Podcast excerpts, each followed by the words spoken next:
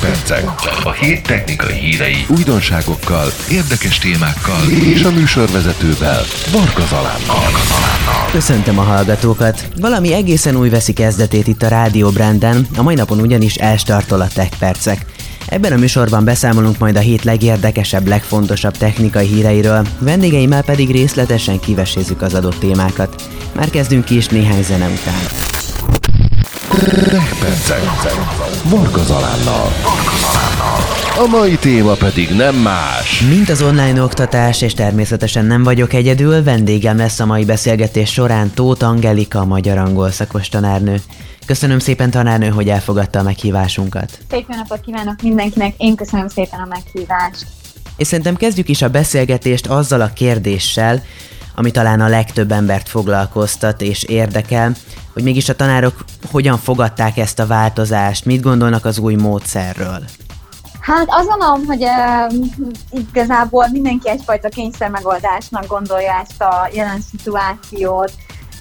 Nyilván ugye a személyes oktatás semmi nem helyettesítheti azt az érzést, amikor tényleg reggel bemegyünk, és, és ott nyizsögnek körülöttünk a gyerekek, személy szerint mondjuk az én iskolámban majdnem 800 gyerek ott nyizsög, és ez természetesen az, hogy itthon egyedül a nappalinkba ülünk, vagy aki esetleg szerencsésebb, vagy szerencsétlenebb, ezt nyilván ki hogy fogja fel, akik kicsiket is tanítanak, ők még bejárnak.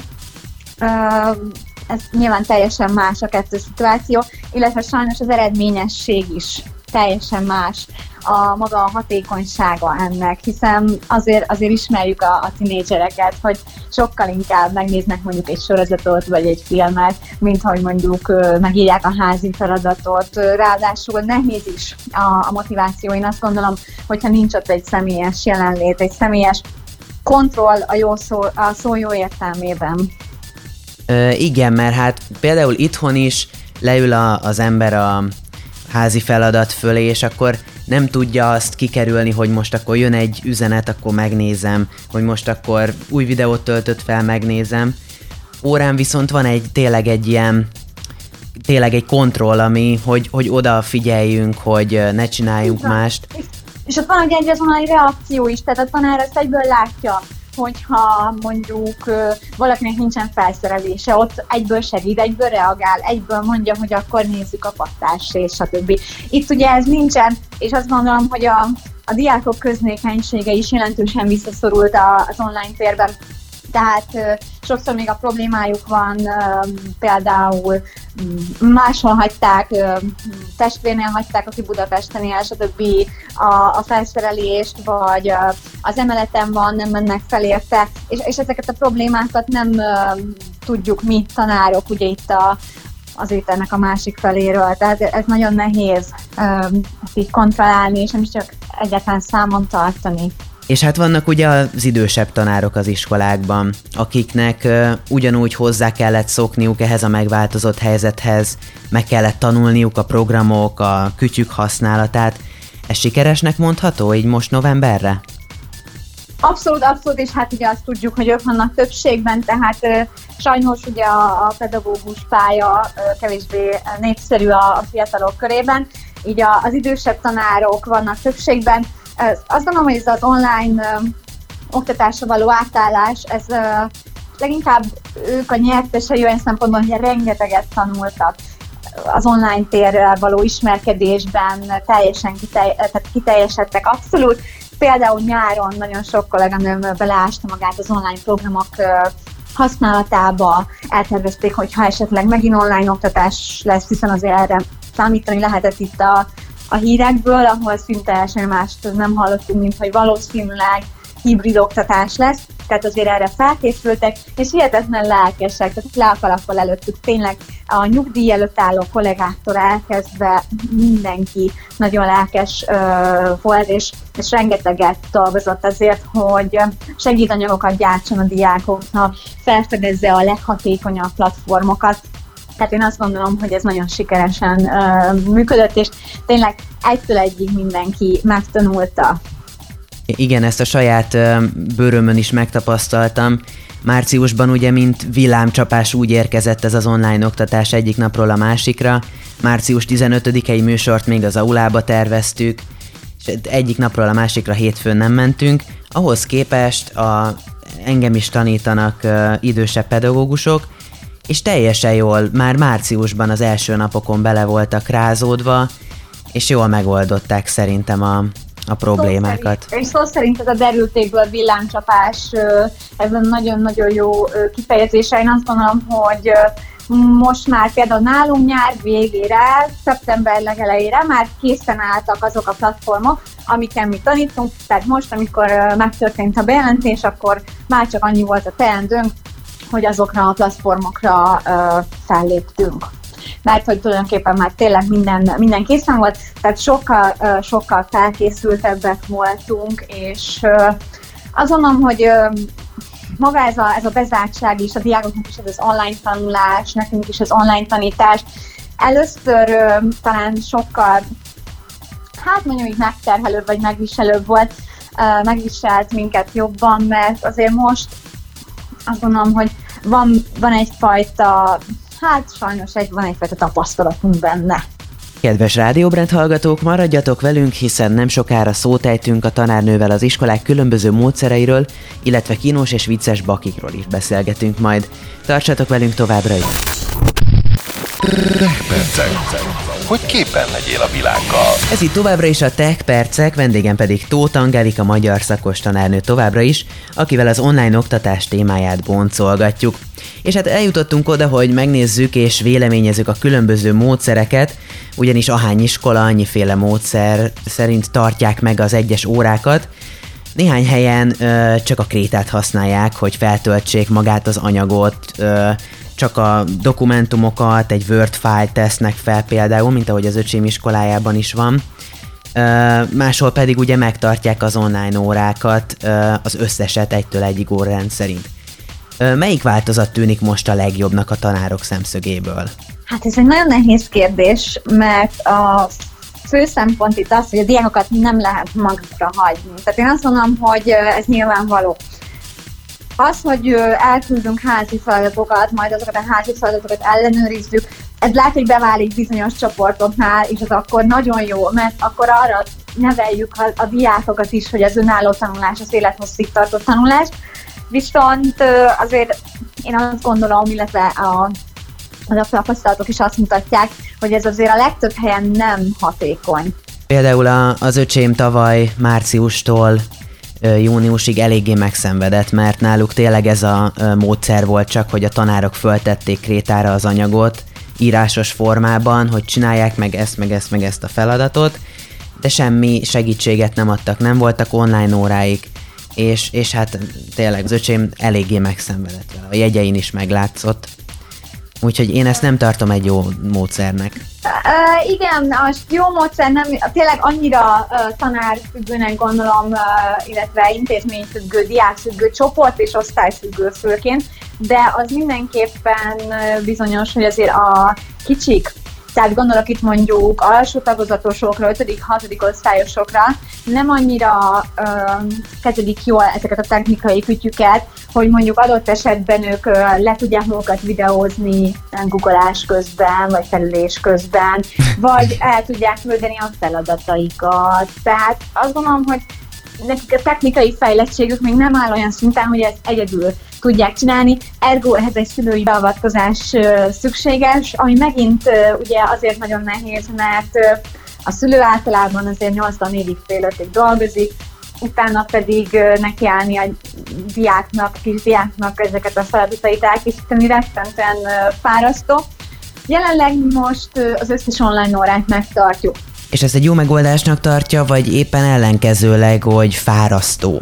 Fárasztó, de azt gondolom, hogy az oktatásnak folynia kell, és ha nem is minden órát, de azért az óráknak a nagy részét én mindenképpen azt gondolom, hogy meg kell tartani, akár hangcsatornán, akár videócsatornán, de de, de meg kell, ha nem is mindet, egy nagy részüket. Például, mint a nyelvi órákat, mert szerintem azok szenvedték meg a, a legtöbb megpróbáltatást, mivel például a, a beszédkészséget nem nagyon lehet fejleszteni így online téren keresztül, de ön mit, mit gondol erről? Mennyire nehéz on- online angol órát tartani például? online angolórát sokkal nehezebb tartani, mint mondjuk, hogy a másik szakomhoz viszonyítsak, mint mondjuk egy magyar órát. Főleg azért is, mert ugye angol óráimon a legnagyobb hangsúlyt a beszélkészség fejlesztésére szoktam helyezni, mondjuk pármunka, csoportmunka, ami így az online térben szinte elképzelhetetlen. Ezért azt gondolom, hogy tényleg ez a beszédkészség síni meg a legjobban ezt az online oktatást.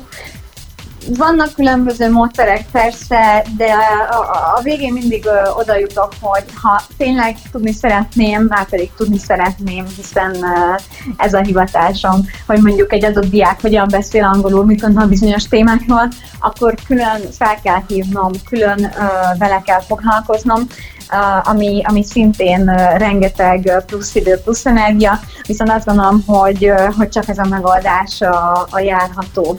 Mert hogy az, hogy valaki beszéljen a célnyelven, az viszont elengedhetetlen. Igen, ezzel egy bökkenő van csak, hogy nem minden tanár ilyen elhivatott, mint ön.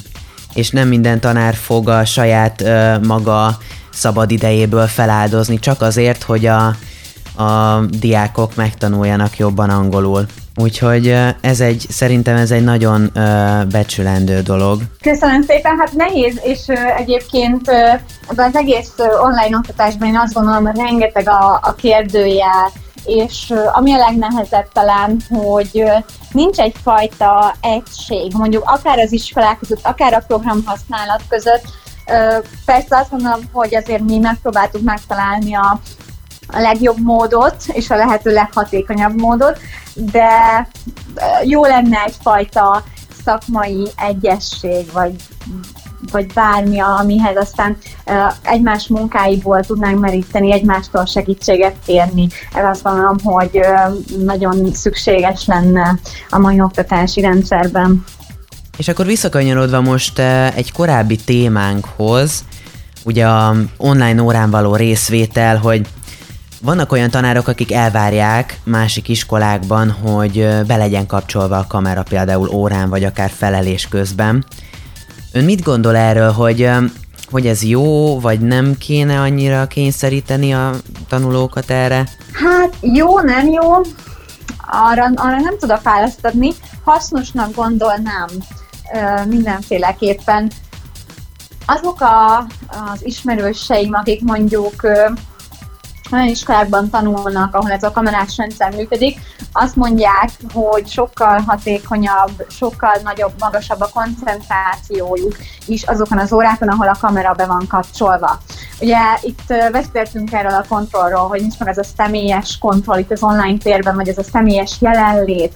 A, a videóhívás azt gondolom, ezt, ezt azért jobban tudja helyettesíteni, mint mondjuk egy hangcsatorna, vagy mondjuk egy, egy levelezés. Tehát hasznosnak gondolnám ezt, mert mégis van egyfajta szemkontaktus, ami nagyon-nagyon fontos az oktatás során, minden egyes tanóra során, minden emberi interakció során, én azt gondolom.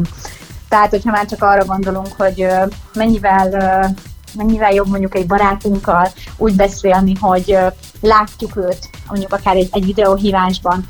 Én azt gondolom, hogy az oktatásban is ugyanez érvényes. Igen, igen, meg hát tanár legyen a talpán, aki megállapítja, hogy felelés közben most puskázik-e valaki, vagy nem, hogyha nincs bekapcsolva a kamera. Igen, de hogyha be van kapcsolva a kamera is nehéz. Hiszen azért a diákok nagyon-nagyon rafináltak.